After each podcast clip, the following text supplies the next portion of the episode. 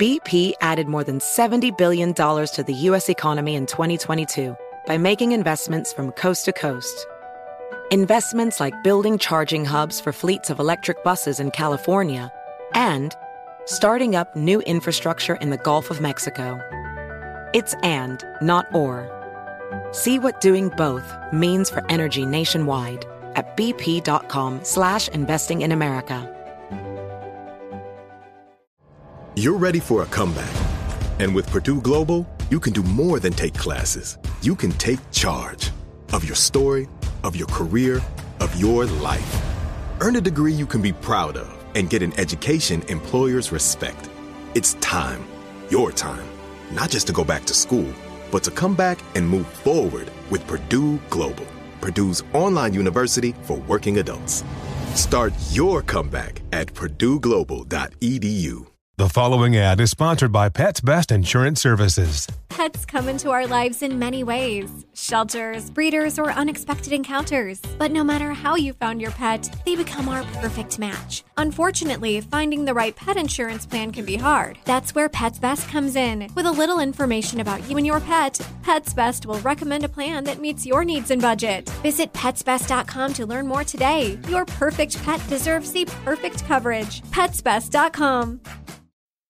Hey guys, ready or not, 2024 is here, and we here at Breaking Points are already thinking of ways we can up our game for this critical election. We rely on our premium subs to expand coverage, upgrade the studio, add staff, give you guys the best independent coverage that is possible. If you like what we're all about, it means the absolute world to have your support. What are you waiting for? Become a premium subscriber today at breakingpoints.com.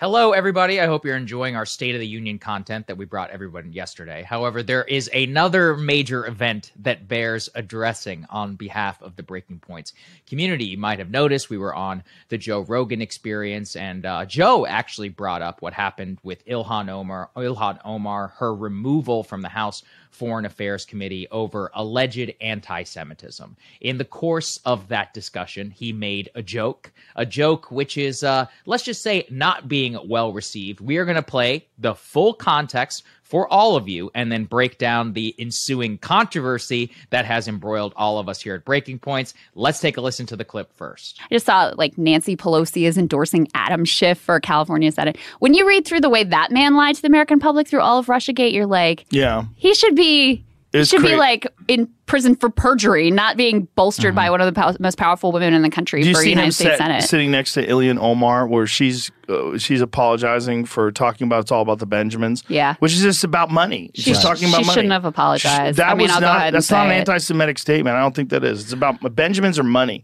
You know, the the idea that Jewish people are not into money is ridiculous. Listen. that's like saying uh, Italians aren't into pizza.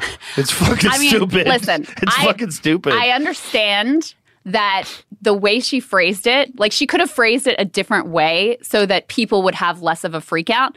But can you not talk about the influence of money in DC? Of When- course. I mean, this is very obvious. There's a very obvious reason why, for my entire life, there's been a uniparty consensus around our policy vis a vis the Israeli government and a total inability or unwillingness to criticize the Israeli government.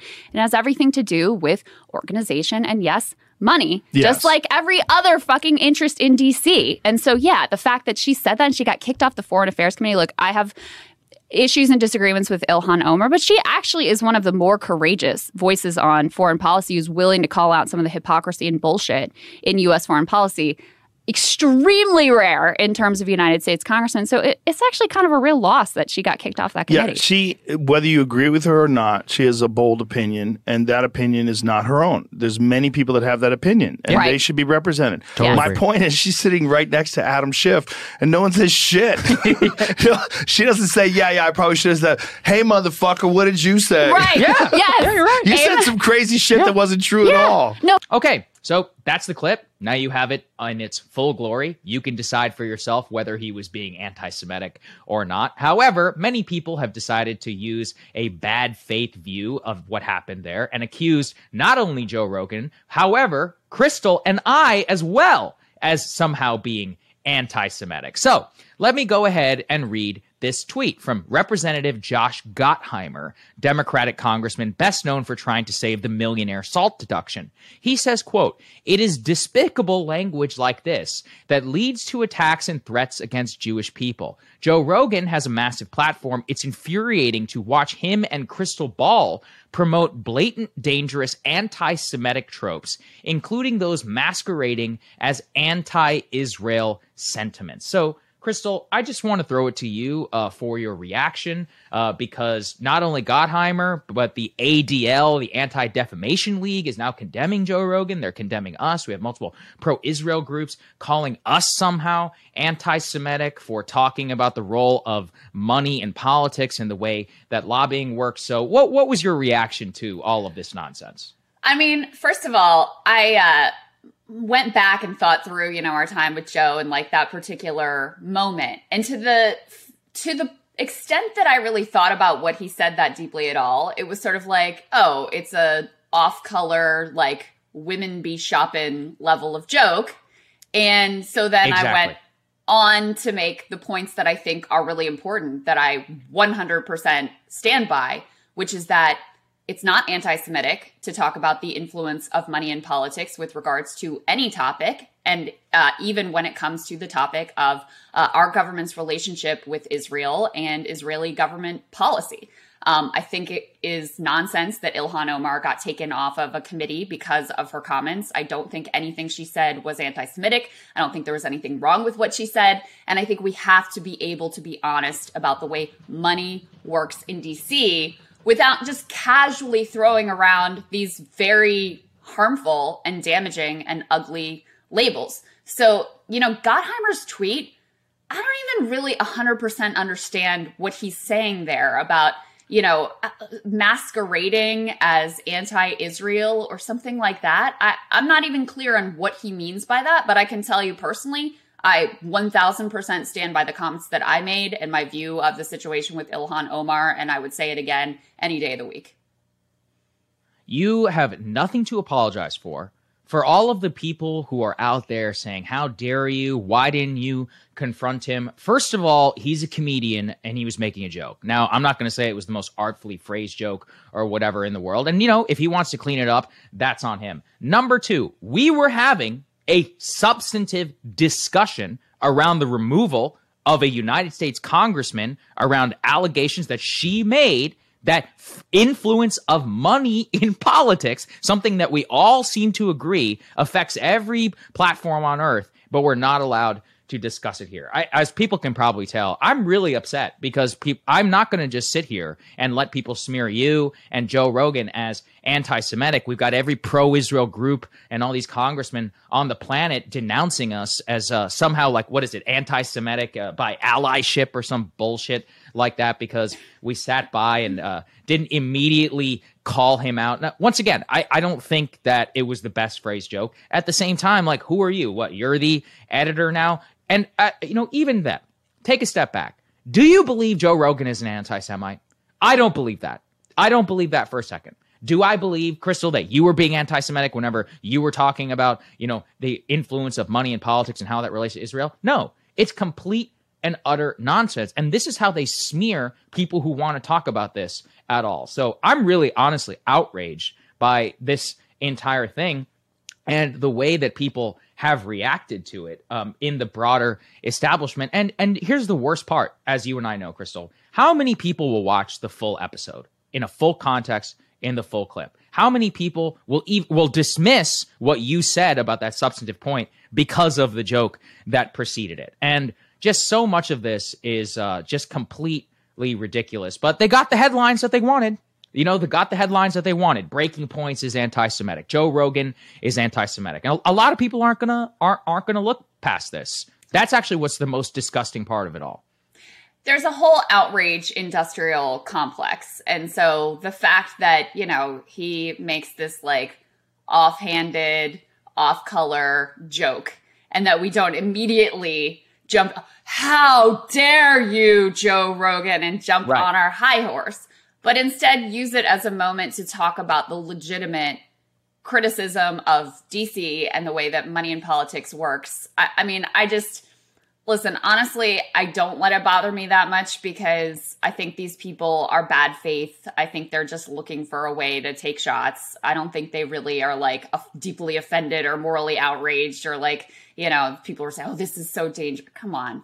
I mean, it was a State of the Union last night. There are so much, so many larger issues at stake than one off color joke made by Joe Rogan and how we responded to it in the moment in you know our one hour and 30 minutes into a three hour plus podcast so listen that's it is what it is like i said for me personally the direction i steered the conversation in the comments i made about ilhan omar about the way dc works about what you're allowed to say what you're not allowed to say i stand by it i'd say it again i just said it today and i don't think there is anything remotely anti-semitic about talking about the influence of money in politics. And it is absolute bullshit that Ilhan Omar was pulled off of a committee because she was honest about such influence. Well, I agree. You know, actually, we didn't even get a co- talk to comment about that uh, substantively. I think what happened is totally ridiculous. I mean, especially, you know, uh, you're actually playing into the trope that you're not allowed to talk about it by removing them from the committee. And actually, that's what this entire thing has revealed to me, which is that you are li- like, what? Are we not allowed to have that discussion. Now, I deplore anti Semitism. I think it's terrible. But conflating criticism of Israel with anti Semitism is freaking ridiculous. And, you know, even to just to come back to what Rogan was talking about. As you said, he was making, as I understand it, and as I understood it in the moment, it was one of those things where like everybody likes money. Now, look, I wouldn't have phrased it uh, the way that he said, but also like, who are you? You're gonna, you know, sit in the room with us uh, while we're all laughing or whatever, having a good time, and and, and being the the editor of all of this, and then f- uh, having your faux outrage.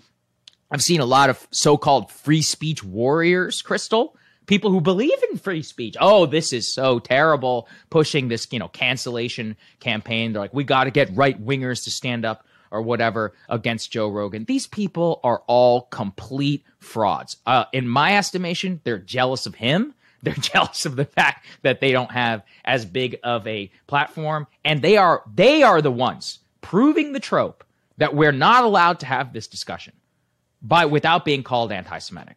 And that is where that is why I remain outraged by watching people supposedly Krystal on the side or whatever of the free speech come out and you know denounce us and denounce Joe. They're full of shit. Like let's be honest.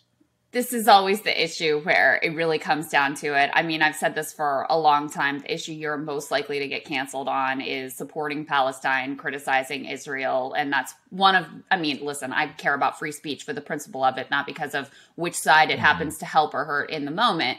But yeah, there's a lot of hypocrisy that's kind of exposed by this moment. Listen, again, off color, offhand joke made by a comedian in the middle of a three hour podcast. Is this really what we're like going to the mat over? I just feel like there are so many more important things for people to actually care about and get outraged about. And back to Mr. Gottheimer, by the way, one of those things perhaps people should be outraged about is this is one of the most corrupt members of Congress. As you said, Saagar, he's like the uh, the guy pushing for the millionaire SALT tax cap tax yeah. break and one of the top funded congressmen from the private equity industry that he has gone and like carried water for. And guess what? I think we should be able to talk about that. And I don't think that it's anti Semitic to do so.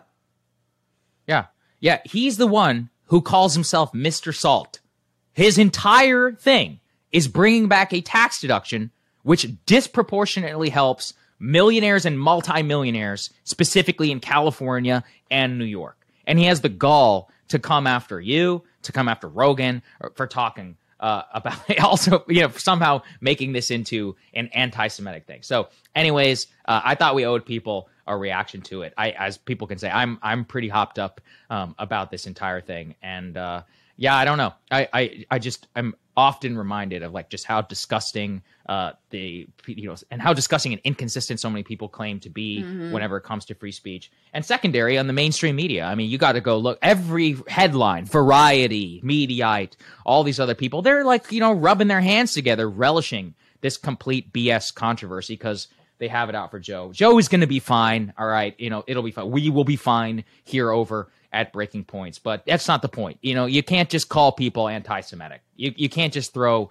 these things out there and, and try and spin it into a whole thing in the service of your agenda. And we are not going to apologize. I can tell you that right now for all the people who've reached out and said, "Oh, you guys got to put your distance between uh, yourselves and Joe." Yeah, yeah, you know, I I'll save my most vulgar language for my response to that.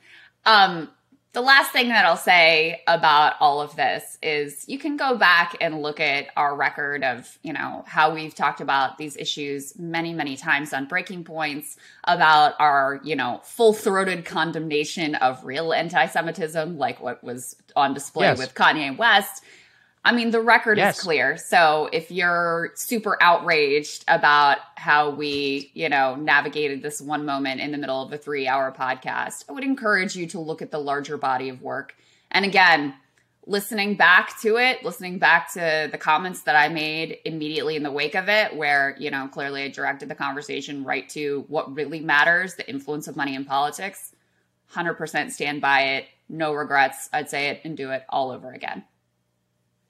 Good. All right. So you guys ha- know where we stand. Uh, for all of those uh, who have asked us about the controversy, this is the last thing that we will say about it, unless they want to keep this thing going. We can go all day. Uh, but everybody, enjoy all the content out on the channel today. We've got our breaking points, State of the Union uh, for the podcast. We have the full um, the full audio of all of our pre and post coverage of the State of the Union, and also shout out to many of the people taking advantage of the premium discount we have going on right now 10% off for all of the JRE listeners who joined us since that podcast. I don't regret going on that podcast. I don't regret anything uh, that we said on that podcast. And uh, for the critics, you know, uh, I'll save it for later for my more off color comments.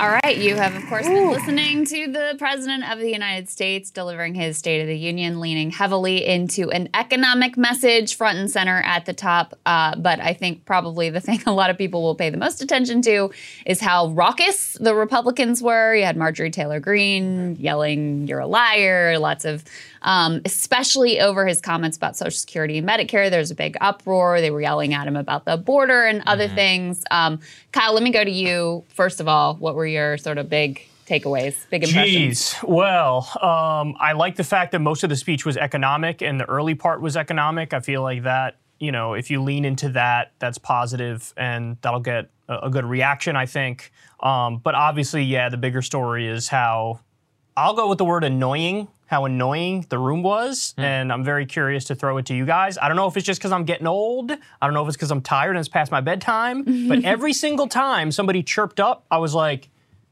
shut up. Just wrap it up. I don't want to hear it. It's annoying. He's speaking. He's the president. Even if he wasn't the president, if he was Bob from the PTA meeting, it's like, let Bob finish his thought.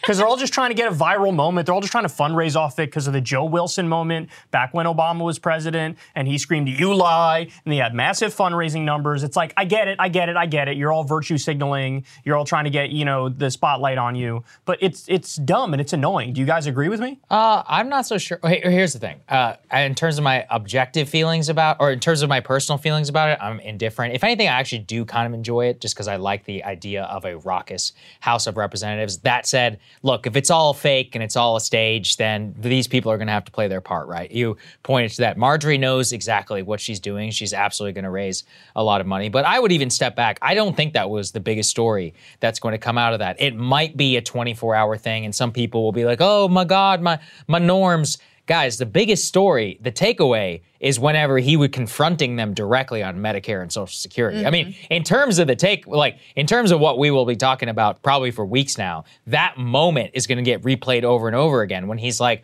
okay, are we all agreed here? Oh, so you agree with me, so it's not going to be a problem. Stand up if you agree with me. That was actually, look, I'll, I'll give the man credit. That was the best absolute part of the speech. It was the only part where he went off script and it did actually work for him. Yeah. Uh, there were a couple where he, what did he say? Uh, name a man who would trade places with Xi Jinping. I still do not know exactly what that means. Um, all right. So, like, my meta uh, takeaway, I was telling you guys this during the speech. Vast majority of people stop watching the State of the Union after about 30 to 45 minutes. Yeah. The first 30 to 45 minutes was all an economic message. Most of it was made in America. I mean, look, not even President Obama ever gave a made in America Right. speech like that. And to me, that just shows me the way that Donald Trump really changed politics forever on Made in America and on China. So those two issues, it's solidly in this State of the Union. No president even almost disagrees now at that point. So for the Medicare and the Social Security, and then I thought overall it was an effective speech as far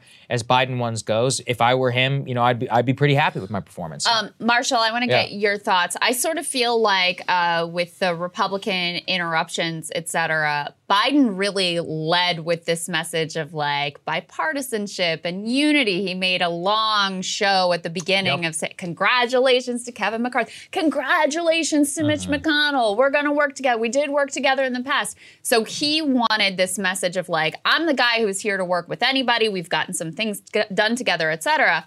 And so it certainly serves Marjorie Taylor Greene's and whoever else's interest to get their little vi- viral moments for their Republican based fundraising. But I also do feel like that sort of plays into Biden's hands as well when he's trying to portray himself as the grown up in the room and the one that's serious about actually reaching out and getting things done.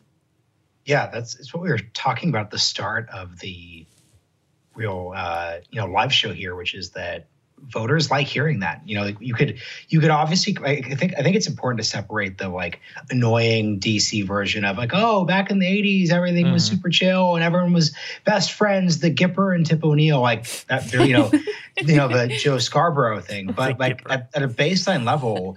The centerpiece of American politics right now is what like suburban moderate voters think, and they want to hear that. Um, Marjorie Taylor Greene's district may be interested in her doing that performance, but no one else is. And that's a real misjudgment that could be effective in 2024. Yeah, exactly. I mean, look, let's step back. What did we say at the top, or at least uh, for what I said? I said the balance is economy. Lead yourself, try to gaslight a little bit about, oh, everything's great, you know, all of that. At the same time, you're like, I'm a bulwark against. So, what did he lead with? He goes, here's all the things I've done, goes straight into the bulwark against Medicare, Social Security, I will veto. And what does he end on? He ends exactly on stop the steal. Now, look, saying the Paul Pelosi attack had any do, anything to do with, quote, the big lie and not schizophrenia is ridiculous. However, uh, politically savvy move, um, I think, I mean, it's to try and people tie pay attention to what people say. So I'm Right. Yeah. So it's like one of those where, listen, you know, you tie those th- two things together, uh, and you know, it's savvy. I think in that regard, you end on the democracy thing that really Right. kept people there. So look, I think he hit all the notes. It clocked in at an around an hour, fifteen minutes. As State of the Unions go, that's pretty average. I mean, overall, again, I, I just come back to. I'm like, effective job. I really think so. So, um, one of the things uh, I, I had, I j- jotted down a bunch of the stuff that I Yeah. thought was most interesting. One of my favorite lines was he was talking about um, the 15% minimum tax rate for corporations worth over a billion dollars. And he says they have to pay a minimum of 15%. And then he said, like, kind of casually and flippantly, God love them. Yeah, And that got a decent laugh. And, Right. you know, I was chuckling here. I thought that was a good line. Um, I noticed early on, one of the very first lines was like, "We've created 12 million jobs," and then ah, everybody starts clapping, and Kevin McCarthy sitting there like, Yeah. "I will not clap at 12 million new jobs." It's like, dude, this is one of the ones that it's like you have to do it just to look like you're sane. Um, and then, like you were pointing out, the Social Security and Medicare moment there. What I was getting really annoyed by is like, just own it. It is a lot of the Republicans' position to that they want to cut it. They might soften the language to try to blunt the effect by saying, no, we're just trying to reform it or save it. But functionally, they want to cut it. And when he says that's what they want to do, and they're like, boo, boo, boo, it strikes me as so disingenuous. Like, just say, yes, this is our position, and we would like to debate that on the merits, and we would like Well- to defend the position of cutting Social Security. They get so weaselly about it, and that's what was driving me crazy. I was screaming about it here in the studio when we were watching it. So the thing that he's referring to specifically when he talks about like sunsetting these provisions was what uh, Senator Rick Scott, who was in charge of the Republican senatorial Right. ca- uh, campaigns this time around, so not like an insignificant player. It was part of the plan that he put out.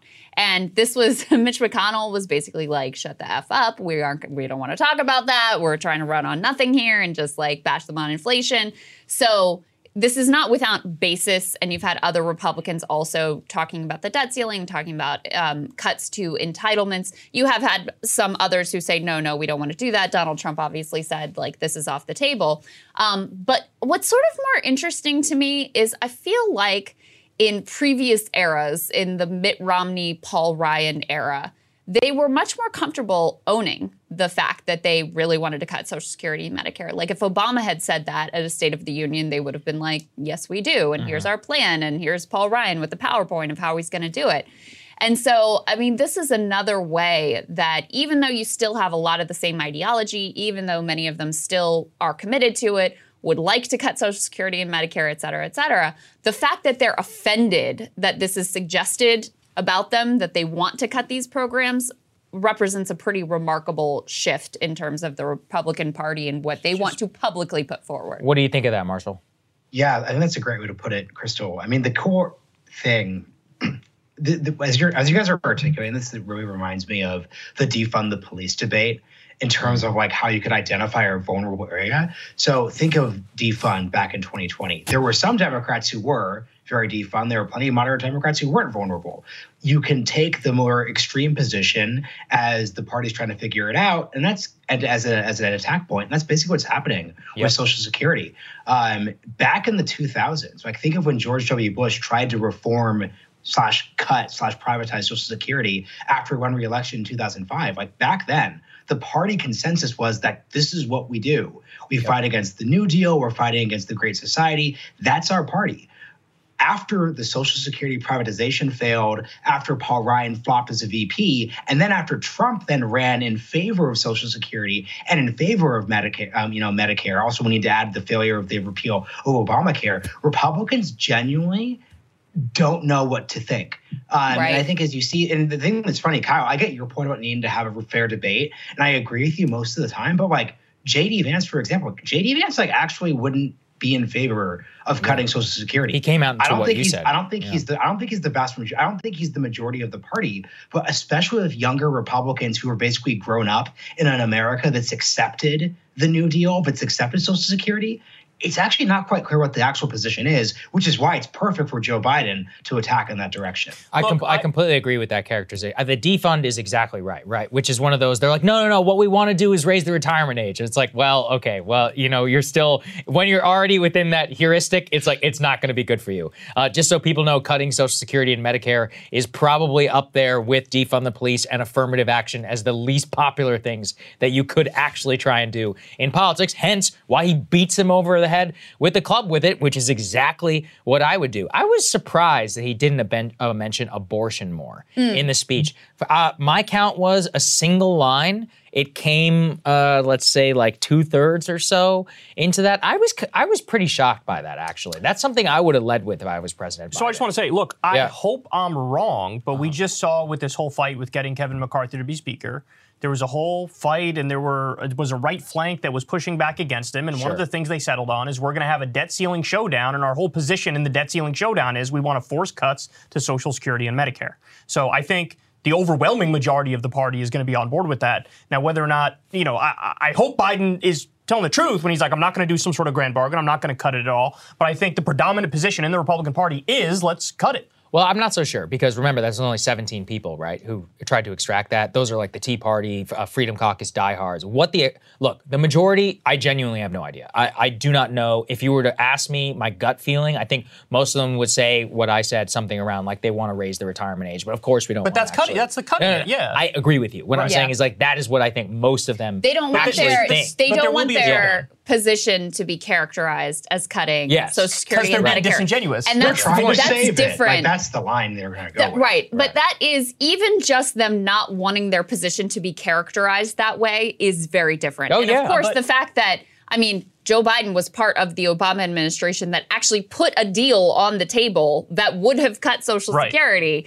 And now clear, and he, you know, over the course of his career, a number of times uh, talked about cutting Social Security. So it does show you the way that the politics around this issue have clearly shifted. Now, one thing I think that's really important to say is that in terms of the big money institutions within the Republican Party, like the think tanks and um, you know the Koch industry, the Koch mm-hmm. network, they still are very much looking for every opportunity they can possibly find to cut these programs, and that matters a lot. I, I think they want to have their cake and eat it too. They They want to like piss on people Yes, and say it's do. raining. So they want to do the debt ceiling thing, force the cuts, and then go, us? We're not. We're just reforming it. We're saving it. So that's that's what they that's their game. That's what their game has been for a long time. So I Yeah. think that's the goal. It's not like they're actually becoming more moderate on it because they're afraid to acknowledge what their actual position They is. You know what I'm saying? recognize how toxic and terrible the politics are for Yes, them. They absolutely recognize that they cannot be out and out being like, yes, we want to cut Social Security because they have realized that that is devastating for them. Uh, yeah. I, I want to Oh, pick up. Saagar on what Yeah. You were saying because that was something I noted too. You know, in advance, you were saying like, okay, here's Mm-hmm. the formula. Yes, economics, but clearly the stop the steal stuff and January 6th and abortion, like that's what won the, the midterm. So he's going to lean into that. He really didn't. Um, both. Uh, he closed with democracy. He closed with January 6th. Paul Pelosi with um, abortion was also in the latter part of the speech. But the part that really counts in terms of what they're you know focused on and what the message they want to take away it really was loaded up with economics. And i was also surprised that you had very little mention of abortion ultimately in this speech. I mean the two themes that he leaned into very heavily to start with was this idea of like i'm the guy who can work with anyone bipartisanship let's get things done for the american people and then laying out the case of what he thinks he's delivered and what he still wants to do. Now, one challenge for him is the fact that we were looking at um, a poll before the speech. Very few people say they feel like they've been impacted by the Biden agenda. So, you know, whereas I think if you're overselling the economy and the rosy picture of the economy, you're going to have a hard time. There probably is some benefit you can get just from selling, here's the things we did, and going down the list and trying to persuade people that no, actually, um, we have been doing some stuff. What do you think, Marshall? Yeah, I think it's. Um, I just want to go back to a quick thing you said about um, the lack of focus on uh, the abortion and the democracy thing. Like maybe I think this kind of goes to my early comment about how I'd be curious about Joe Biden's like political analysis here. And it seems to me the political analysis is that you need to move on from 2022. Like you're going to reach those heights, you're going to be successful that midterm, but maybe that's just not going to be successful running on that retread um, when it comes to 2023. Like there could be an instinct of like, man, we're going to still like you're still talking about that. Like it's not it's not up for grabs as much. So yeah, I'm really I'm really curious how the right responds to the economic stuff, especially Saagar, to your point about how Biden and Team Biden are clearly taking the like made in America, compete Yep. with China bit that Trump added. So that, especially given the, uh, I think, attempt to bring things back to culture wars is going to be an interesting shift there. Yeah, I already know what they're going to do. They're going to go culture war. They're going to criticize them on the border, and they're just not going to talk about econ because that's how it goes. Um, uh, anyway, uh, Kyle, let's get our last thoughts from you before we bring in Ryan and Ryan and Emily. Sure. Yeah. So um, I wanted to point out the fentanyl line from Biden. So he's over there talking about fentanyl, and um, you have Marjorie Taylor Greene and others that start screaming at him. And I heard somebody say China, Yes. and then somebody say like it's your fault or something Well, like that. To be fair, the vast majority of the fentanyl comes from China. So Uh, that's okay, I know, I understand Yeah. that, but he, I'm, I'm, Yeah. I always get super triggered over this because I feel like the approach from many people is just brain dead. Because Krystal and I have talked about this. About 30,000 people a year died from overdoses when it was the pain pills. Mm-hmm. Then we cracked down on the pain pills with all the good intentions in the world. And then people went to the black market and they got heroin. Some of that heroin was laced with fentanyl. And now we have about 100,000 people dying every year. Mm-hmm. So it's this like, the tyranny of good intentions in a sense because if i were to tell somebody like marjorie taylor greene like hey man we need to legalize tax and regulate drugs in order to get past this whole fentanyl crisis she'd be like you're insane that would add to the problem Well, I mean, I think that's a fair point. Uh, I think it's also a fair point to say, like, there is a lot of fentanyl coming across the border. And from what I've seen, uh, they've said that actually, if you did at least r- have some more enforcement that was happening there, it would make it much harder and raise the price, which would increase actually the amount of pure heroin. Now, I'm not saying that's necessarily a good thing. What I'm saying is it's complicated. I also would remind you, uh, we have to talk about what's in the realm of the possible. And in that, uh, what was it, in the polling data that we had there, which which one is that if we have that element? Is that A3? Can we go ahead and put that up there Pew on the screen? Pew Research, I think cracking down on illegal drugs was at like 57%. So, I mean, the public is just not there whenever it comes to No, I understand uh, that, like legalizing drugs. Yeah, there it is. Reducing the availability of illegal drugs is right there at 53%. Biden also Yeah. doesn't get credit though when he d- a lot of Biden gets a lot of shots from his left on the border because he's continued a lot of the Trump policies on the Yes. border. So he does a lot of the things Trump has done, and it's not like anybody on the right goes, "Hey, we agree with you on this one, fella." Well, they you're just talking act like about he's not doing migrants. it. They act like he's in favor of open borders or something. Well, It's you're so talking silly. about migrants, and to be fair, his administration has tried to end a majority of those policies in court, and it's only after they weren't able to end those administration policies in court that they ended up keeping Well, them. So I actually, think that's they not only kept them, they Yeah. expanded them. Well, then they To a expanded. number After they tried to kill it in the court, so- then they But, decided. and also, there has been a lot Yeah. of fentanyl seizures at the border. There's been a number of them. There's been some. I mean, yeah, they were the also idea that getting he's like not trying to see. My point is, look, we can keep Yeah. going round and round in circles trying to do the same policy that's not working, or we can do the actual solution. But she's not interested in a real solution. She's interested in yelling at Biden in the middle of a speech when he's talking about a very serious issue like fentanyl. I don't he think needs to get serious on it. and She needs to get serious on it too. I don't think anyone on this stream has claimed Marjorie is interested in a real solution. And neither is She's Biden. the- Neither is she's the Biden. difference But It's maker. just like yeah, she's she's Also, there. we uh, perhaps Yeah. can can close this out with Yeah. a uh, something that will unify Yeah. us in the spirit of what Joe Biden wanted to bring, which is um, both Kyrsten Sinema and Marjorie Taylor Yes. Greene apparently dressed like it was the Hunger Games. yes, what is going on? Kyrsten okay, Sinema wearing some yellow Big Bird ass looking Yeah. thing. People had all kinds of memes, and Marjorie Taylor Greene in some white fur. Yeah, she looks like from Lion, Cruella Lion the Vil. Witch in the, Cruella in the fucking Cruella wardrobe. I mean, Yeah. look, I'm gonna break my cursing thing. This is driving me insane. What the fuck is going on? Like, Kyrsten Sinema literally is dressing like she's going to the goddamn Met Gala after presiding over the Senate in a t-shirt with a heart on it. She is solely responsible for breaking a lot of the female dress code that is there, and I blame her for Marjorie looking like she's literally in you know Hunger Games or Lion the Witch in the. I am losing my goddamn mind over here Marjorie um, over the pull- pull it collapse of better. dress code. That's Go ahead, Marshall. thing. What'd you If say? we're gonna, if we're gonna if we're gonna rank, um, I think we have to say um, George Santos Orange Tie isn't great. Yes. Um, I think Marjorie. I think Marge. Let me put it this way. I think Marjorie is more compelling than Kyrsten Sinema is. Let me put it this way. Like if Marjorie showed up in yoga pants and a t-shirt and you met her at a coffee shop, she would still like have like a lot of like Yeah. main character energy to her. I Yeah. clearly think Kyrsten Sinema is someone who accessorizes to make up for the fact that she's just like bleh. So Boring. Very, my, uh, I think that's substantive insightful. Well said. commentary. Insightful commentary. Okay, everybody stick with us. Just give us five minutes. We're going to switch the chairs out. We're going to have Ryan and Emily in here. Thank you all so much for your support. Control room, let's throw the graphic up there and we'll start the Marshall and Kyle, process. thanks guys. Marshall, Love you Kyle, guys. you guys did a fantastic job. Thanks Thank for you. listening. Okay, we're back. Thank you everybody for sticking with us. Look at that wide shot. We got Ryan and Emily here. We got counterpoints, which is in the, of head- the house. headroom yeah, lots of headroom. uh, if this were uh, any other time, we would be doing a little bit of camera adjustment. But this is what it looks like when it's live. When we have a brand new, beautiful studio that you premium subs are helping us with, it will be different. We promise. Uh, okay, so people have heard us talk a little bit now. Ryan, Emily, you guys watch the speech with us. Uh, what do you guys think? Ryan, you go first. All right. I mean, it's- it's- the thing that's most important to me about this is that it is the launch of his presidential Yep. campaign. Right. Yep. So you're really not going to make a whole lot of policy, and you're not going to make a lot of. You're not going to move the needle uh, on public opinion and really on the ground or in the room, except for that Medicare thing and so Medicare and Social Security thing, which was absolutely remarkable. Yes. we want to talk more about that in a minute. But if this is what he's going to run on, this is kind of exciting. Like this is this is a party that like working people could get behind. I mean, what did he talk about? He talked about uh, you know supporting organized labor, uh, pass the PRO Act, go after big pharma. We're going to uh, address climate change. He said we're going to uh, you know cap insulin prices. Uh, uh, you know, Billionaire tax. Medicare and Social Security, billionaire tax. We're going to bust up monopolies and all the different fees. I'm going to a resort, and, and it's not even a resort, and I'm paying a resort fee. but what, you know, That seemed He very stays at personal. his friend's house. That was for clearly free. That's personal. how- I don't. Yes, He's and, never and, encountered and, and this his friend charged him a resort fee. Good point. But so you know, y- y- so you can, and yeah, and he's going for the identity theft and some funny stuff like Right. that. Like uh, some somebody, people are getting to him. Yeah. But in general, it, it's that's a platform that people could get behind. It's Mm. it's strange.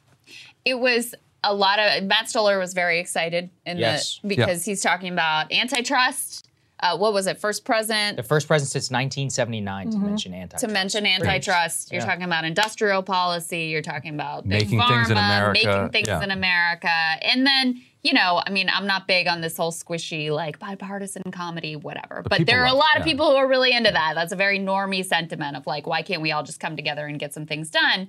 And what I said earlier, Emily, and I want to get your thoughts on the whole thing though, is um, I think the fact that you had this sort of ugly raucousness from the Republicans in there really did kind of play into Biden's hands of looking like the grown up in the room. He looked in control too. He was Yeah, almost did. like engaging with the Yeah. crowd. He let them finish. He wasn't and he wasn't heckling them back. He let them finish. So I think optically that's 100% correct. That did not work in the way that let's say Marjorie Taylor Greene or whomever else was involved in it wanted it to work. That said, uh, to Ryan's point, and actually Kyle made this point too. He gave a speech that was so front loaded on economics, and that's really smart. If you're Biden's speechwriters, you should be really happy with how this turned out. He's sort of checking down, going through the laundry list, um, and fleshing out actually, not just listing off, but fleshing out things like infrastructure, things like the CHIPS Act. Now, the, to the bipartisanship point, I think that's a fascinating point because it's it works with people until the country stops working. Yep. Because he had a line earlier where he talked about basically decades of hollowing out the middle class. Who was in the Senate? Who was the hmm. senator from Mastercard Yes. with identity theft? Yes. For Yeah, decades I brought of that up. hollowing I- I out agree. the middle class. I mean, it's just Yeah. like so that's a, a real problem for Biden, and I think he has never had a, a real answer to confronting it head on politically. Right. But tacking in that direction, it's not just good news for Democrats, it's good news for the country that Republicans, at least optically, were so vehemently offended by what Joe Biden said with Social Security and Medicare, because they said Kevin McCarthy gave his whole speech last night. It's off the table. It's off the table. That's good news for the country because it tells you where the Overton window is. You know what's funny? I'm monitoring the professional press corps. What Yeah. are they all talking about? Decorum in the House. I'm like, who cares about the decorum? Like, look, really? I'm not saying it isn't a thing, but Social Security people, Medicare, that is it, that is going to define the next couple of months of our politics. It's driving me nuts. And like that was the first thing I zeroed in on. I was like, man, that's a big moment. That is going to be every ad, the Biden ad, the launch. I'm the one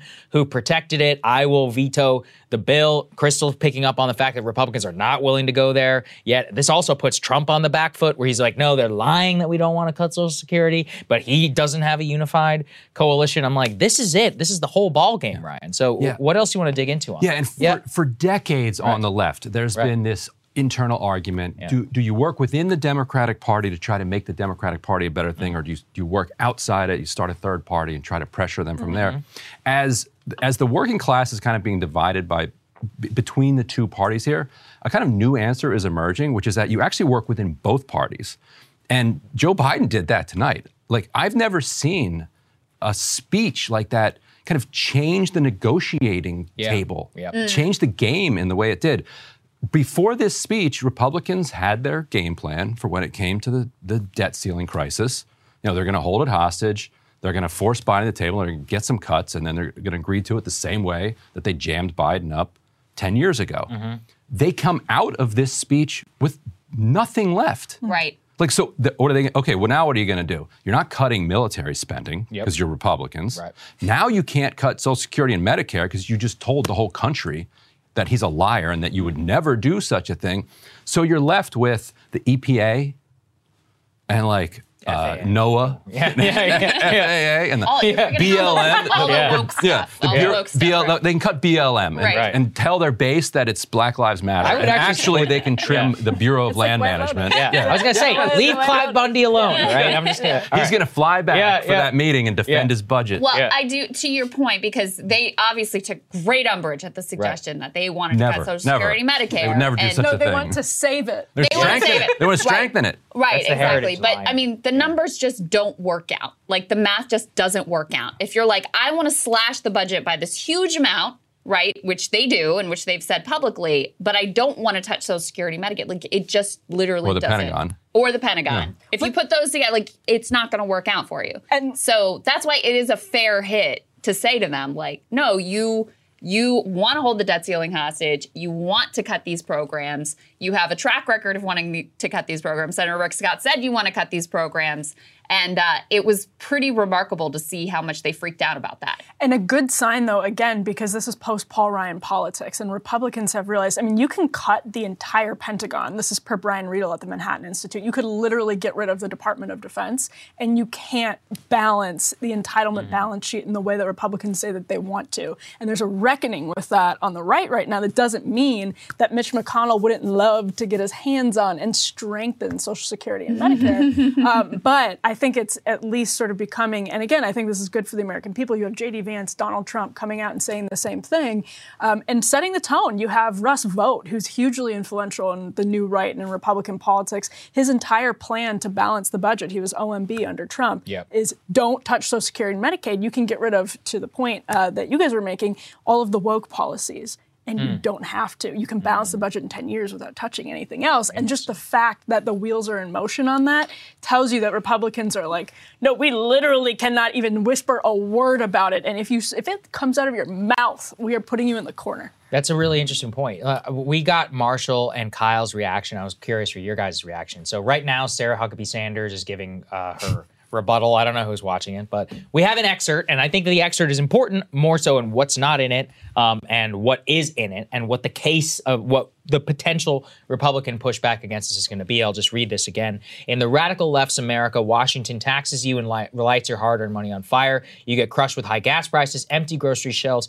Our children are taught to hate one another on account of their race, but not to love one another or our great country. And while you reap the consequences of your failure, the Biden administration seems more interested in woke fantasies than the hard reality that Americans face every day. Most Americans simply want to live their lives in freedom and peace. We are under attack in a left wing culture war that we didn't start and we never wanted to fight. Emily, what did you think of the strategy there to really go hard at the culture war? And to be fair, she didn't actually watch the speech before she had released an Drafted excerpt. Yeah. So uh, clearly, but I mean, that's kind of how all these things work. You get a predetermined little fact sheet and all that. What do you think of that strategy? That's a really good uh, study in contrasts, I think, because Yeah. she expects Biden to come out, which is wrong. I mean, it's, it's a Mm. good example of how Republicans are disconnected from the Biden that they're actually fighting as opposed to the straw man. Mm. Smart. Of, and, and then it's not to say that Biden isn't doing stuff in Yeah. the culture war. Of course, Right. he is sort of bureaucratically in the executive but that's in the branch, et cetera. DOJ, right? Yeah, know, ex- that's not a national name. Right, and the, the education department and all Yeah. of these things that people aren't necessarily able to follow on a single day to day basis.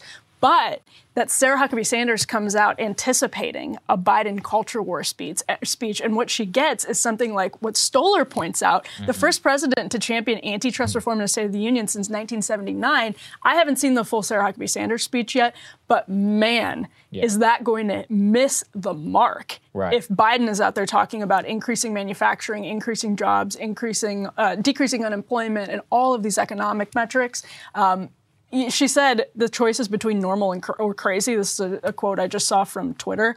Uh, Republicans punching at uh, a culture war straw man is not giving people that choice very clearly. She's, sa- she's saying Yeah. it's a, right. That's but that's their problem because Biden is the one that comes off as normal. This is yeah. Uh, that right, and that that's why that's Biden's strength is is in some ways his weakness. He's this like centrist all white man, and it's just not mm-hmm. going to land. You you're just not going to call him a radical wokester, and it's and have it stick. Yeah. Yeah. Didn't Jesse? It was like Jesse Watters or somebody said people just don't hate Joe Biden. Yeah. It's true. Yeah, he It's had- true. he They- one yeah, it's just- about It's All right, something good for him. Good on, good for him. So on yeah. the other hand, um, let's go ahead and put what is this B three guys that we could put up on the screen here from the Washington Post, where you have uh, the latest post ABC poll, which had a lot of bad numbers for Joe Biden. Says more than six in ten say the president has not accomplished much, despite they say the passage of numerous bills, which is true.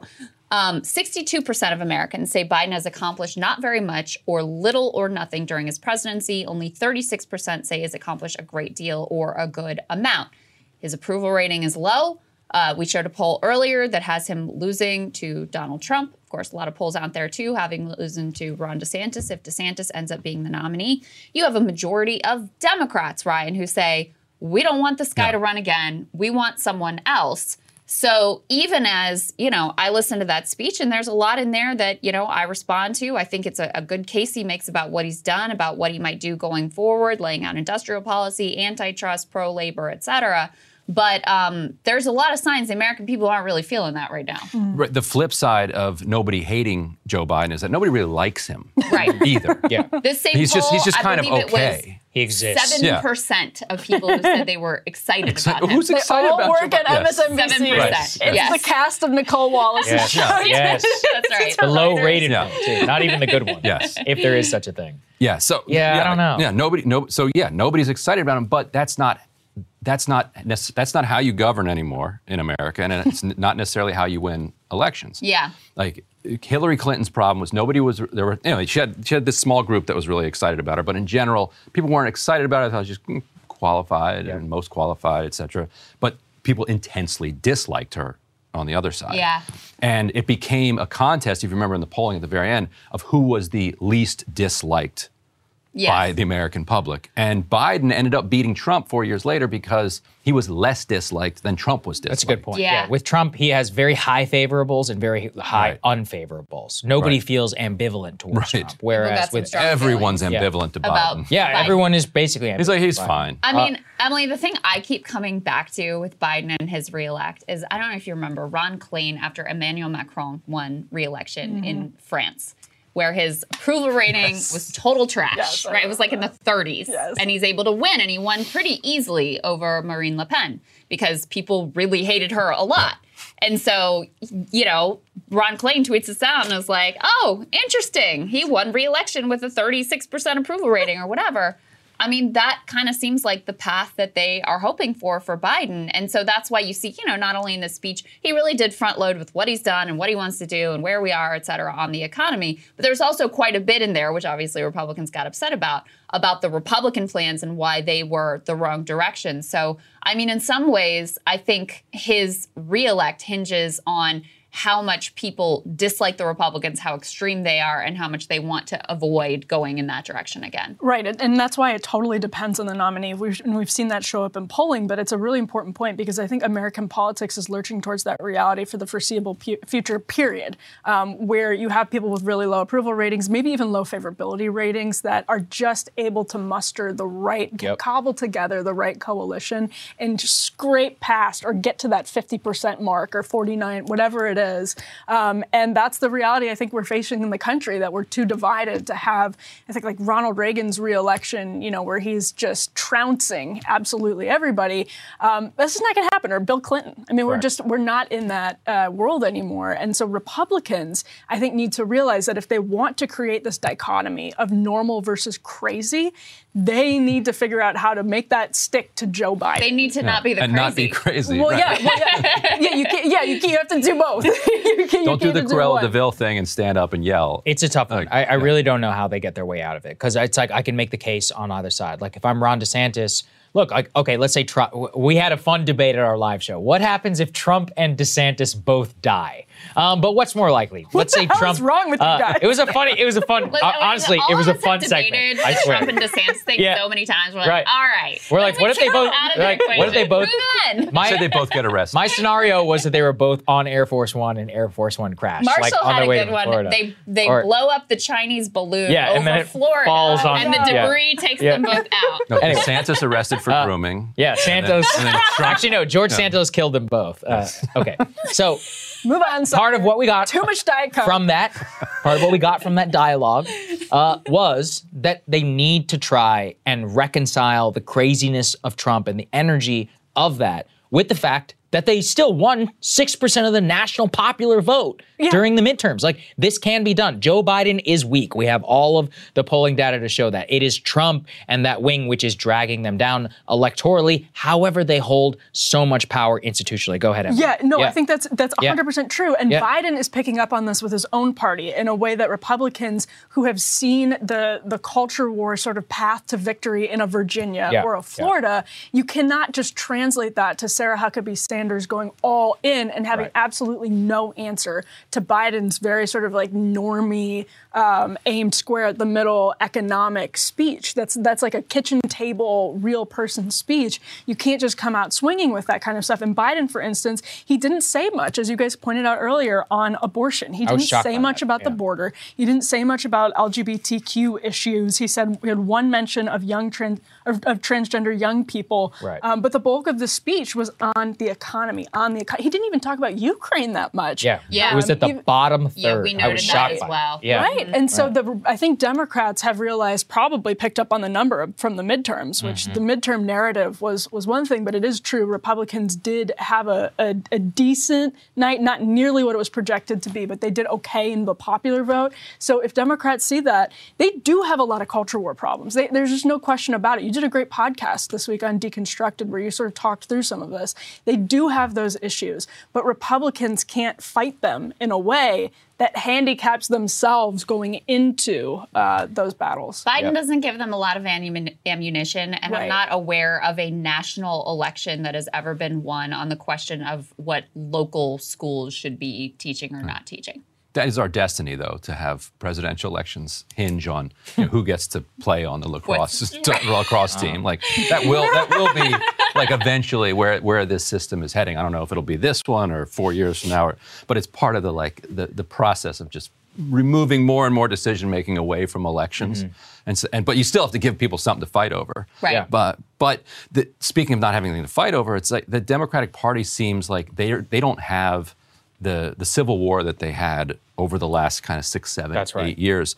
It's it was basically won by the establishment, with you know Biden finally beating beating Bernie, but they also absorbed a decent amount of what what Bernie was fighting for, and so and so that's why you, you see so much frustration on the outside that Bernie's not fighting more. That mm-hmm. you know Bernie's become a big mm. supporter of Joe Biden mm-hmm. because Bernie, as you know, budget chairman, is writing the reconciliation package. He's you know he's he's seeing trillions of dollars of spending go through. Uh, you're you're seeing uh, you know unemployment knocked down to what 3.4 percent, lowest in shocking, lowest since yeah. like 1969. Right. Uh, and so uh, you, you you have this. He talked about the nearly 400 billion dollars in climate spending, and so He called himself a capitalist. yeah, they so yeah, so yes, right, exactly. So they kind of they kind of ended this civil war by a beating Bernie, but then uh, b bringing in a decent amount of what he was fighting for, just enough to kind of keep them happy together. And because Democrats, Democratic voters are so fired up about electability and beating the the evil Republicans, you know, they're going to keep putting forward people like Biden, probably. Whereas Republicans still are you know fired by the by the culture war issues and and, and because I think they were told that Trump was un, unelectable, they said screw it, we don't care, mm-hmm. we're electing him anyway. We're, And he nom- got we're it. nom- nominating Yeah. him anyway. He won. They don't they don't want to hear about electability crap anymore Yeah, I for agree. people. And uh, they're not going to want to hear that for a long time. Go ahead, Chris. Emily, what do you see as the contours of the coming Republican? I mean, the, the Republican Civil War is sort mm. of upon us. You know, people are kind of choosing their sides, and the battle lines are breaking down. But like, do is there are there economic issues that are involved in that Republican Civil War? Is it primarily around culture war issues? Clearly, Ron DeSantis is positioning himself as like the you know I was during COVID, I was the guy who was open for business. Donald Trump was shutting things down whether the facts of that, whatever, that's how he's positioning himself. Is that going to be the key dividing line? How do you see this playing out? So it looks like Nikki Haley is going to announce formally and do a rollout next week. And that's already what I've seen some on the kind of new right talking about is like what an embarrassment that this is just a Tea Party ghost um, who has not updated herself whatsoever. But then the question is, what is the substantial difference between Ron DeSantis and Nikki Haley? Because Right. with Donald Trump, we know to some extent that it's just a mixed bag. It's the same thing with his foreign policy. You're going to get some new, some shocking new, and some of the old stuff. It depends on who wins the fight at any given mm-hmm. moment, the tug of war at any given moment. But how substantially different is Ron DeSantis or Glenn Youngkin, Mr. PE Patagonia vest, going to be on that mm-hmm. issue? And I think that's a really open question. And the primaries are going to be a place where that's sorted out because Republicans do face pressure now after Donald Trump. This is post Paul Ryan era, not to do things to Social Security and Medicare. Mm-hmm. They're- Like this is a huge source of pressure on Republicans. So I think a lot of it will be hashed out in the midterms. I think it's completely up in the air now. I think anybody who says the Republican Party has been, you know, permanently changed for good and turned into the party of the working class is absolutely wrong. That's not to say there isn't some reason for It's possible. optimism. Right. And Yeah, by the way, it's like- Stoller Stoller talks about this. Yeah. Like this is good for everybody. The Republican Party is never going to be a beautiful, wonderful, pure party of the working Mm-hmm. class. It's not going to happen. The Democratic Party is not going to be either. One might be better than the other, but the Republican Party at least being dragged kicking and screaming to say things like if we're going to balance the budget, we're not going to do it from stealing and raiding from Mm-hmm. your entitlement funds. That's a good day for everyone, but the question is still open. I mean, I see that and I don't because at the end of the day, the McCarthy holdouts also begged and demanded a vote for the frickin' fair tax, which is, you know, Get rid of the terrible, IRS. like terrible, regressive, like total Tea Party throwback stuff. And the whole contours of the debt ceiling fight, outside of them just not publicly wanting to be accused of cutting Social Security and Medicare, this is Tea Party 2.0 stuff. I mean, this is all Tea Party tactics. Their asks are Tea Party asks. So it's you know when I look at something like that, I'm like, uh, it really change? Is it really different? Because now that Trump is sort of less clearly in command too, you know, a lot of their talking points and their economic policy has just floated right back to that Mitt Romney, Paul Ryan era ultimately. And I mean, it's Trump himself. His biggest accomplishment was a gigantic corporate tax cut that they all are perfectly happy with. Well, and the other thing, and you, you'll definitely have thoughts on this, but uh, antitrust is a huge, and I, I'm actually very curious if Sarah Huckabee Sanders had a word about antitrust because Mm. Republicans have actually made significant motions. Some of the most powerful antitrust suits have been fi- filed by people like Ken Paxton in Texas Right. and the Trump administration against Mhm. Google. Um, there's some real meat on the bones. That's like one of the areas where there is actually truly a realignment, um, to borrow a word from Saagar and Marshall, that Mhm. you can see happening. And what's who is is, is Ron DeSantis? Is Sarah Huckabee Sanders? Is Nikki Haley? What are they going to say about that? How would they govern? That's a completely. Well, Nikki Haley is already We know on where record. Nikki would be. She's already on record against what is well, it? and she's now is not taking her lane out on yeah, that. now Yeah. is ti- not the time to rethink capitalism, uh, Yes. is what she famously said right. um, in, Yeah. in her speech. So good luck, Nikki. Uh, I'm going to enjoy watching you fail. I really will. I could say that as the Indian American who doesn't want to see you be the first one on the stage for all of us. But Ryan, uh, I'm curious here also on the Democratic side. So at the end of the day, you know, the laundry list of here's what I want and all this, it's not going to happen. This was all just oppositional. So to that extent, Biden, we were talking about this is the kickoff of his campaign. It seems like it did pretty good job. Like overall, this is probably as good as you could probably hope for. Um, and he didn't step into any of the pitfalls. I saw that he's on his way to Wisconsin and Florida. In Florida, I'd just be like, "Give up, Mr. President." Right. Like that's that's that's uh, that ship sailed, sir. Yeah. Wisconsin, that's a smart move. Uh, But yeah, like going into those two states in the next couple of days, like this is probably going to be a pretty high point for him, and uh, especially coming off the midterms. Right. There were there were two paths he could have taken when when Republicans said we're going to hold the debt ceiling hostage to force demands. He could have taken the last Joe Biden approach, which was great. You know, we all need to get together. We need, we'll do a commission. And we'll, Simpson we'll- Bowles. Simpson Yeah. Bowles. We'll, we'll hold hands together. I got Bruce Reed here. He was my staff guy then. He's still in the White House. Yeah, He's that's got true. the- He's still there. Dust the plans off. And yes, like people want to work longer. And Right. you know, Medicare is too generous, and Med- Medicaid, you know, it, you know, people people need to uh, be incentivized to get back to work. Like they could have been that Joe Biden, right? Or it could be the Joe Biden that we saw tonight, who's like, who who baits them with the Rick Scott plan. Uh, Mhm. and, and he could have baited them with the Kevin McCarthy plan, saying they were going to strengthen Social Security and Medicare. He gets them to call him a liar. And he says, "Oh, oh, wait, we got a lot of converts here. I'm happy. So great. We're not so. So it, he goes the other direction and says we're we're, we're not going to go down that path, which means that the the Biden uh, who came out of the gate with the you know he, he said here's my offer on the American Rescue Plan, 1.9 trillion dollars, and Susan Collins comes back. She's like, here's our offer, 550 billion dollars or 600, whatever it is. Two hours later, he puts out a statement. He's like, we're doing this alone we're, we're not we're not taking six months like Obama did and like allowing Susan Collins to just like dictate this to us. Mm-hmm. That was a shocking moment mm-hmm.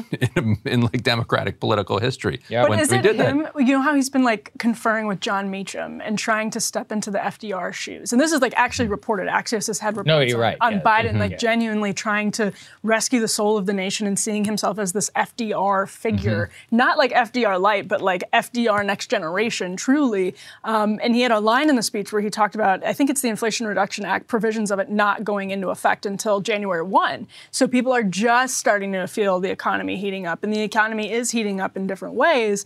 Um, and that might explain the disconnect between the mood of the country in polling and what Biden sees as a, a hot economy or a heating up economy. Um, but to that point, is it some of that seeing him slotting himself into that character, this FDR like figure that has made him say, I'm not the old Joe Biden, screw it, we're not waiting for Susan Collins. Um, but at the same time, he did say Republican friends over and over again in that speech. Yep. Notice that? I mean, this is in particular a real break from the old Joe Biden. Here's the line from the speech If anyone tries to cut Social Security, I will stop them. If anyone tries to cut Medicare, I will stop them. I will not allow them to be taken away, not today, not tomorrow, not ever. Now, um, he doesn't say in there not yesterday because he's tried Right. multiple times in the past. For 40 years, I tried to cut Social Security. But But, if you try Today, no, Yes. not tomorrow, not ever. take what we in can the get, future. folks. Yes. So God I mean, love you. yeah, I mean, listen, I don't want to oversell it because, on the other hand, you know, went out of his way to like bust the potential rail strike and hand power to the bosses there. Like, hasn't fought for uh, lifting the minimum wage. You know, mentioned Yes. the PRO Act here, that fell off the table. Didn't really put the screws to Manchin and Sinema over Build Back Better. And so, you know, we were all happy when we got something in the Inflation Reduction Act, but it's easy to forget how much the actual original vision was trimmed um, by a, a lack of willingness to play hardball and a willingness to like just accept the rulings of the parliamentarian and things like that. So I don't want to oversell it here, but I do think there are some noteworthy shifts in terms of, I mean, even just industrial policy and antitrust. These were like uh, antitrust. I mean, the Obama administration was terrible on antitrust. Terrible. Allowed some of these gigantic mergers to go through that now people are raging about, right? The Ticketmaster um, being a, a primary example there. And, um, you know, so industrial policy was basically a dirty word in both parties for my entire life until now. Up until well, literally, I think three years ago. Yes. Really, Right, you were a really when communist. Yeah, Biden you were put a out. communist. Yes, Do you remember when. Biden put out what was it? His like Made in America plan. I praised it on Rising and here. I was like, hey, listen, that's pretty good. I was like, you could say whatever, you know. I I was like, uh, by the way, I was like, Jared, please release the Made in America thing from the National Security Council, which I know that you held up for two years and then didn't end up passing for Yeah. literally no reason. So, in a lot of ways, for Trump, this is dangerous territory. I mean, Biden is taking the two most singular popular things that he did, which was China and it was made in America. Look at that, you know, the way that he talked about China in the speech. And Although then not also- much. No, he didn't talk about it much. But look, ter- he did not say that what seven years ago. Right. What he was trying to say in that whole uh, switch places with Xi, I speak Bidenese, is because I used to watch him whenever he was coherent, and he would always talk about how he was one of those people. He was so pro engagement with China. He he Yeah. often says this. I'm the only person I've spent more hours with Xi Jinping than any other Western leader in the world. I've sat there and I've talked with him across the table. He that was his big his selling point. He was so excited. He even Oh, I know. his son. Yeah, actually, there, were- there was a lot of business dealings going on. uh, that was Another story for side, another yeah, day. that- all on Air Force Two. Another story for another day, of which we have covered several times. But the point is, is that he has gone from engagement to confrontation. Clearly, that is without Trump, that doesn't happen. And he's also now gone completely with Made in America, the full embrace of all of that. I do want to know who he is. He goes, many people don't like when I say this, but we're gonna buy American. I'm like, who is saying that? Right, like exactly. outside of like J.P. Morgan CEO, who is saying that? I'm Larry- like, I like Summers. that. Most people like that. Larry, Sum- Larry Summers. Yeah. Okay. Yeah. Got Yeah. some fl- got some flap at the country Yeah. club. All right. Um, uh, one last thought, and then I want to hear you guys' Yeah. final thoughts as well. But you know, one thing we talked about going into this, which maybe it shouldn't matter, maybe it should matter. I think it's reasonable for people to have concerns about a man who would be 86 by the end of a next term. And so, as much as the New York Times was running a story that I know was planted by Biden aides about how he's preparing to overcome his stutter in this speech, um, sort of trying to set the bar low. That if it doesn't go well, don't be an asshole. It's because he has a stutter. It's not because he's old, guys. Don't say that. Um, but ultimately, you know, I mean, he's still Joe Biden at 80 years old. It's still not what he used to be. It wasn't like an incredibly masterful oratory.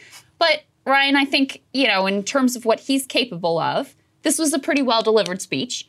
And as Emily was saying, you know, being able to do a little give and take with the audience, that's not easy to do. So I think also he did himself some favors in terms of persuading people that this is a man who is still capable of conducting the business of the presidency and that we're not all going to be left in the hands of Kamala Harris, dear God. I, oh, I, I think I think we're also starting to all grade him on a curve relative to what, what we expect from him. Like he- I think he has successfully set the bar really low for Yeah. his Mhm. public performances. Every time he tried to go off the teleprompter, off script with a little riff, yeah. You're almost holding your Tense breath up. for Oh, him. it You tense up. Yeah, It's like- outside of the Medicare thing, Yeah. they were all bad. All Oh, bad. every Oh, single one. Even his Yeah. start, he starts out by saying, "I, I get to be here because Jill's going to ga- the game Yeah. tomorrow." And Like, uh, what are you anyway, talking so about? Like, are you talking about the Super Bowl and the Eagles? Like, yeah, it's like, like, what do you what? That- that's that's He's Sunday, very man. excited to Right. see how Donovan McNabb performs. Yes. what? Like, I- Nice he should. there. yeah, He should have. He should have finished with a "Go Birds" at the end. yeah, Because like, there's, he's not winning no. Missouri. that's true. Dr. That's Oz, true. what a Dr. Oz? Yeah. He's saying fly Eagles, fly Yes. rocks. Yeah. Oh, yeah. That's Um, good. Uh, yeah, well, on that point, and he did seem to get Tyre Nichols' name wrong. Um, it wasn't a Called him perfect- Tyler. Sounds Yeah, like wasn't Tyler, great. yeah. Sounded like Tyler. Yeah, it wasn't a perfect performance, um, but I do think that because the bar is so low for him, every time he clears it and looks like he can give a normal presidential speech for an hour, again, because the bar is so low. And part of that, by the way, is because Donald Trump was the preceding president. that's a good Um, point. And, and Donald Trump's State of the Unions tended to be pretty boilerplate and conventional. That wasn't true of the rest of his communications. so Joe Biden being able to just give a speech for an hour, talk about his Republican friends, and make America at least sort of be back in the political theater that people are comfortable with, I guess that's a win for him. Yeah. All right. Okay, guys, thank you so much for your analysis. I hope everybody enjoyed helpful, the stream. Uh, thank you so much also to our premium members who help support the show and keep all of these things going. They are expensive to put on, so we really much appreciate you. And uh, we love you all. We're going to have some content for you guys tomorrow. Hint, it involves a congressman attacking uh, Krystal Ball, my partner over here, and Joe Rogan as a vicious, a vicious attack, calling them anti Semitic. We will get into all of that tomorrow. We'll have a full show for everybody on Thursday. Lots of great content in the interim, and we will see you all later.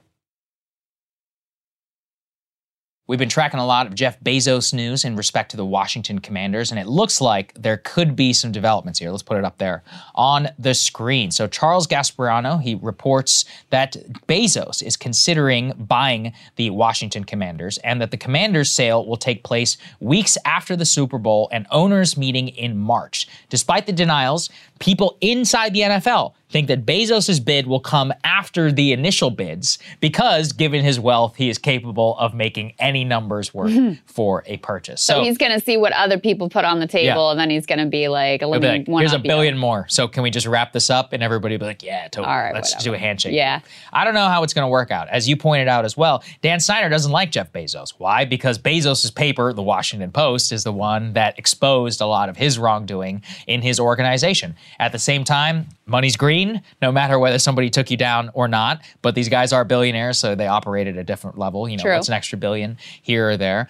But uh, the other question is that the previous reporting from the New York Post said that Bezos was exploring a sale of the Washington Post to possibly finance this. So maybe Snyder would be like, okay, you can have the you can have the Commanders, but you have to sell the Post if you want to do that. So I, I could see him being petty enough to do that. Um, Bezos.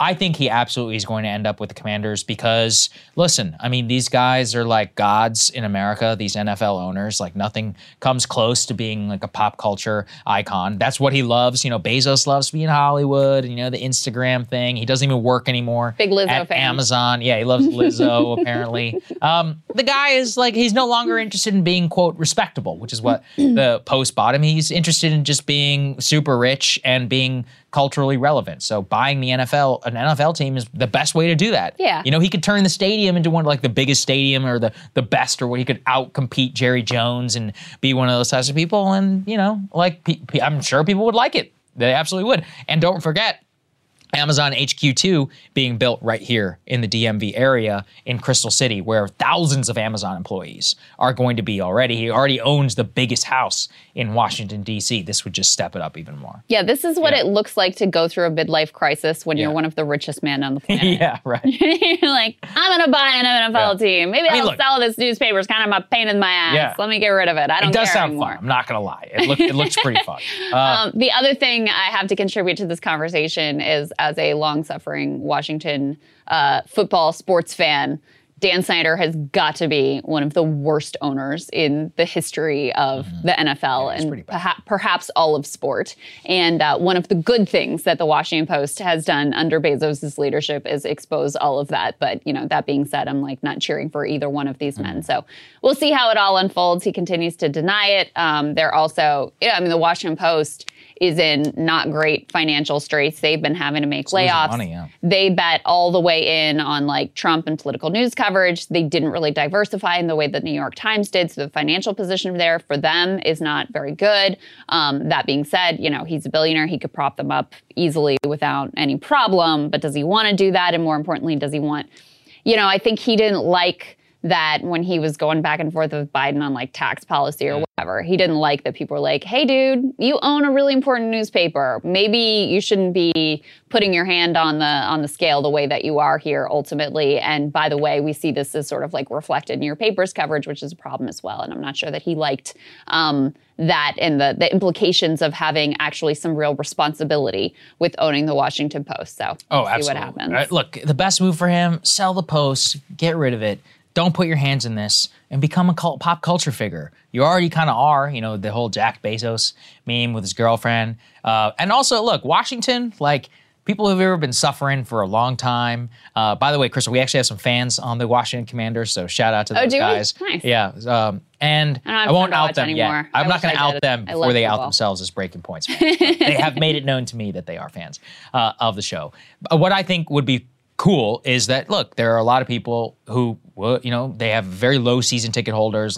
It's very hard to sell the game. Yeah. And DC doesn't have a good enough sports community. Every, you know, when the Caps are good, then people get excited. It But used to. uh, It it used, to, be different, Saagar. Yeah. It No, was I know it was. It was know. the. I mean, this was the most valuable franchise in all of sports when I was growing up. I mean, these were Super Bowl winners, and Mm-hmm. when the stadium was here in the city, it was totally. Ever since they moved out to Maryland, and uh, is it still FedEx Field, whatever Yeah, the heck it's called? It's it's the ex- fan experience is terrible. The vibes of the team are terrible. Like all that tradition and history was kind of swept away. Daniel Snyder, terrible owner. So yeah, it, listen, I, I'm not super excited about Bezos owning the team, but getting someone different in there, I would hope it would kind of revive what what this great team used to be an extremely dangerous situation in Ohio. 5,000 people had to actually be evacuated from uh, one part of that state after a Norfolk Southern train derailed.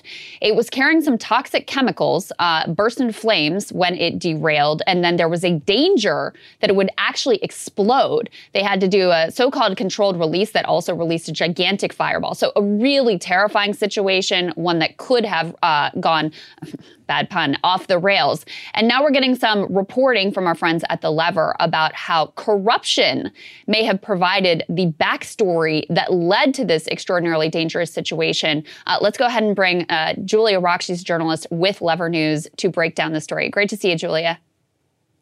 Thanks so much for having me. Yeah, of course. So um, let me go ahead and read the headline that you have here. You say rail companies blocked safety rules before Ohio derailment. Norfolk Southern helped convince government officials to repeal brake rules, and corporate lobbyists watered down hazmat safety regulations. So tell us exactly what you found here. Yeah, so this is basically a story about how, you know, over the past decade or so, as the biggest railroads were spending uh, a lot of their profits on executive pay and stock buybacks, they were declining to upgrade their Civil War era braking systems, which basically make it impossible to stop all of the cars on a train at once to uh, electronically controlled braking systems where you can stop the entire train uh, simultaneously. Um, and the the sort of point of these upgraded safety systems is that you know in the U.S. lots of trains are carrying things like crude oil, hazardous, flammable chemicals, and so the stakes are very high if something goes wrong and the train derails. Um, so dur- during the 2010s, the Obama administration tried to uh, impose some more stringent safety measures on these trains carrying flammable, hazardous materials. Um, but the railroads came in, including Norfolk Southern. They lobbied really hard against these rules. When it, when a limited version of the rule was finally put into place, they they got the Trump administration and uh, congressional Republicans to uh, strike it down.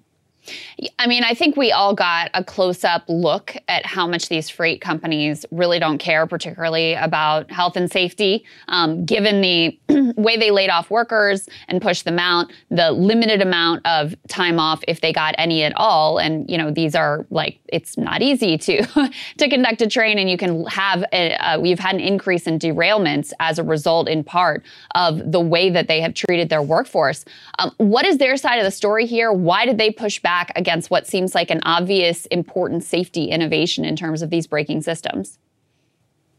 Well, so you're right. The backdrop is exactly the same as as what they've done with their workforces. Uh, you know, like you said, they slashed them by about thirty percent in in the past decade or so. You know, the argument of the railroads wasn't even that these brakes are not safer. Norfolk Southern had actually tested out some of these brakes back in 2007 and said like they are way better than the air the conventional air brakes that we use. They reduce stopping distances by up to sixty percent but then when the Obama administration turned around and said, okay, install them on your trains, you know, carrying hazardous chemicals and, and oil, they said it's too expensive. The, the, the benefits of it do not um, justify the high costs. That was their argument. It wasn't that the brakes uh, weren't effective. It wasn't that they would make the trains more safe. It was simply that they were too expensive. You have another piece here. It's not just regarding the, the brakes, but they also sought to limit what could be classified as hazardous materials. Let me read a little bit from your piece. You say, alongside their campaign to kill the brake rule, industry lobbyists pushed to limit the types of chemical compounds that would be covered by new regulations, including the brake rule. They proposed limiting the definition of high hazard flammable trains, mostly to cover oil trains, but not trains carrying the industrial chemical on the Norfolk Southern train that necessitated evacuations in Ohio. So, I want everybody to think about this. This train derails, catches on fire. You have to evacuate the area. They do a controlled release that results in a gigantic fireball. And this was not classified as being a high hazard flammable train. Yeah, so people people in the area were told that the rail cars could explode and and launch deadly shrapnel as far as a mile, but but this train was not being regulated like you said as a uh, highly hazardous flammable train. And and and that's in part because of of successful lobbying efforts by the chemical industry as well as other industries to very narrowly limit the types of substances substances that would give trains this classification uh, as high hazard flammable trains, as as well as sort of create this high threshold whereby a certain number of cars had to be carrying the material, and the cars had to be sort of uh, either next to each other. There had to be even more cars spread out over the train. So they, they create a very high f- threshold for a train to even be subject to these regulations that are supposed to uh, impose more safety features on trains carrying really dangerous chemicals. And finally, Julia, help us understand who were the political players involved here. How much of this happened under the Obama administration versus the Trump administration? Has the Biden administration had anything to do with it? Yeah, so the the Obama administration, uh, you know, if you look at the coverage from the Times, sort of surprised people in in uh, imposing this requirement on railroads to install these brakes, I think surprised them because there'd been so much industry pushback. And as we know all too well, the Obama administration was was always uh, welcome to folding under industry pushback. Trump Trump moves to repeal it, and and the Biden administration has not um, attempted to reinstate these rules. You know, Biden railroad regulators say, yes, these brakes are much better. We endorse them, but it's not on their rulemaking agenda. Uh, they haven't they haven't indicated, you know, any in, in, intention to do it. And and and you know, the the the point you made early on, I think, is worth again highlighting here. That again, the backdrop is is uh, workforces have been slashed on these trains. Inspection times are getting much shorter. You know, workers are exhausted. They're coming to work sick. Of course, that is making all of this more dangerous. And there's also plenty, as you've talked about on the show, that the Biden administration could do you know to help these workers and and and and force um, better safety standards on these railroad companies in all sorts of regards and and they haven't done it yet yeah, I'm just shocked that Mayor Pete hasn't gotten right on top of that, Julia. Um, you know, workers, when we were covering the potential rail strike and their negotiations, this is exactly the type of accident that they were warning about, saying, I mean, listen, in, when you stretch people so thin and you are working them to the bone and they have no time off even for the basics of going to a doctor appointment, guess what's going to happen? It's not just their health and safety that's going to be compromised, but there are going to be massive spillover effects. And this is just a really sad and horrifying example of that. Um, great reporting on this, getting this backstory, helping us understand how we got to this point. Um, really super important. Julia, great to see you. Thanks so much. Yeah, our pleasure. And thank you guys for watching. We'll have more for you later. Infiniti presents a new chapter in luxury the premiere of the all new 2025 Infiniti QX80, live March 20th from the edge at Hudson Yards in New York City, featuring a performance by Jon Batiste. The all new 2025 Infiniti QX80 is an SUV designed to help every passenger feel just right. Be the first to see it March 20th at 7 p.m. Eastern, only on iHeartRadio's YouTube channel. Save the date at new-QX80.com. Don't miss it. 2025 QX80 coming this summer. With the best all inclusive vacation deals to Mexico and the Caribbean, booking your getaway with cheap Caribbean vacations means you have more freedom. Whether you want to enjoy snorkeling, endless margaritas, and more, Cheap Caribbean Vacations has your deal for that. Plan and book using our exclusive budget beach finder or find a featured all inclusive package to Hyatt Ziva Riviera Cancun at cheapcaribbean.com. That's cheapcaribbean.com. Did you know that most salads travel over 2,000 miles to reach your plate? But not with 80 Acres Farms. Their crisp salad greens and herbs are food less traveled, going from farm to store in days, not weeks. They stay fresher for longer in your fridge. My salad lasts all week long, which means less food waste and easy meal planning. Oh, and did I mention there's no need to wash these greens? Because 80 Acres Farms uses zero pesticides. Visit 80acresfarms.com to learn more and find their salads and salad kits at your local Harris Teeter.